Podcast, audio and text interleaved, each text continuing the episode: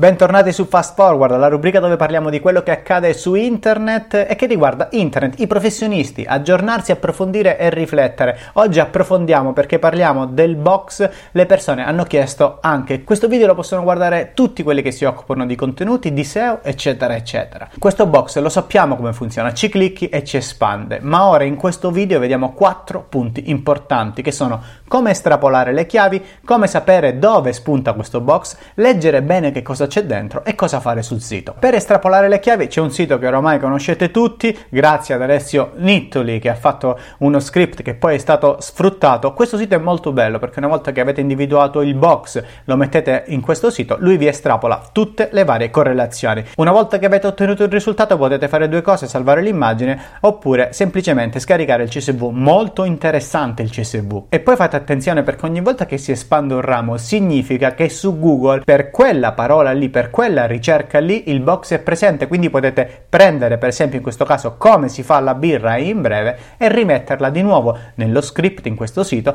e farvi riestrapolare tutto questo che state vedendo, tutto questo grafico in modo più approfondito. Chiederò alla fine del video di mettere anche la vostra esperienza, chi già lo sta utilizzando, perché è molto importante perché il problema ora che andremo ad affrontare è come lo sfrutto io questo box, quindi aiutatemi nel completare questo video e se vi piace ovviamente per chi lo sta guardando e ne sta usufruendo e ancora non l'ha visto, fatemi sapere attraverso un mi piace se vi interessano questi argomenti, se posso approfondire qualcosa. Come faccio a sapere dove si trova? È un po' difficile questa cosa qui, dove appare, per quali frasi appare. Io uso per esempio Answer the Public sia nella parte questions sia nella parte preposition delle proposizioni e quindi facciamo questo esempio, cerco con Answer the Public una chiave generica e vedo ok per come ci sono tante chiavi, quindi vado su Google e cerco GoPro come e anche come GoPro e vedo per questa frase se compare il box. Una volta che so che compare lo faccio per tante altre cose, me lo metto in un file Excel così so tutte le chiavi dove appare. Ma ora c'è il terzo step, ovvero leggere bene cosa c'è. È uno step abbastanza semplice se viene fatto con cura. Per esempio, guardate qui in questo caso quanto costa vendere su Amazon, ci sono sicuramente i dati strutturati o i dati in tabella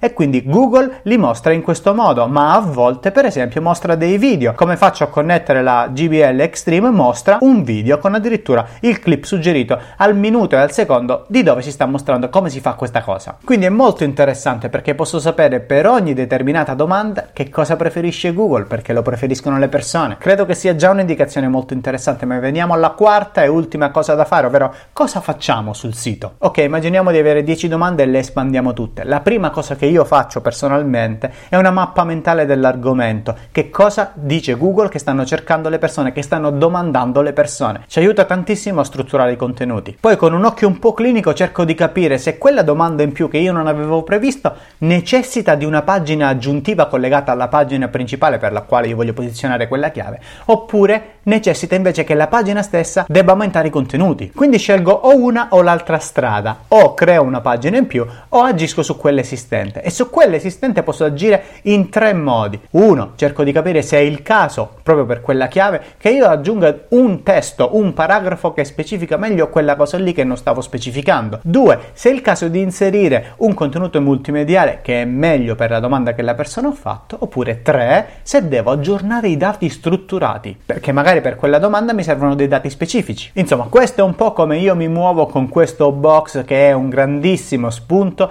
per le domande che le persone si fanno, quindi lo uso più da un punto di vista psicologico per capire se sto coprendo tutto l'argomento, ma lo uso anche a volte per aumentare i contenuti sia nella stessa pagina sia aumentando il numero di pagine. Ma voglio chiedere a chi sta guardando questo video come lo usa. So che ci sono tanti esperti, se vogliono condividere la loro esperienza di cosa stanno facendo, anche con un esempio concreto mostrandoci con un link cosa hanno fatto nelle loro pagine. Grazie, grazie, grazie. Bisogna aiutare gli altri e condividere. È l'unica strada che abbiamo dal mio punto di vista per migliorare insieme. Bene, con questo ho concluso. Se vuoi seguirci puoi farlo in tanti modi. Qui su YouTube, dopo aver cliccato su iscriviti, controlla la campanella perché puoi personalizzare le tue notifiche, anche quelle via email. Se volete seguirci in un altro modo c'è il canale Telegram o i canali di podcast, altrimenti controllate l'iscrizione che avete fatto a YouTube se avete attivato le notifiche. Nelle schede vi metto due video di approfondimento e vi ricordo che i mi piace, io li utilizzo semplicemente per capire se l'argomento è interessante o no e se lo posso ritrattare o approfondire, quindi fatemelo sapere con un apprezzamento o con un commento specifico.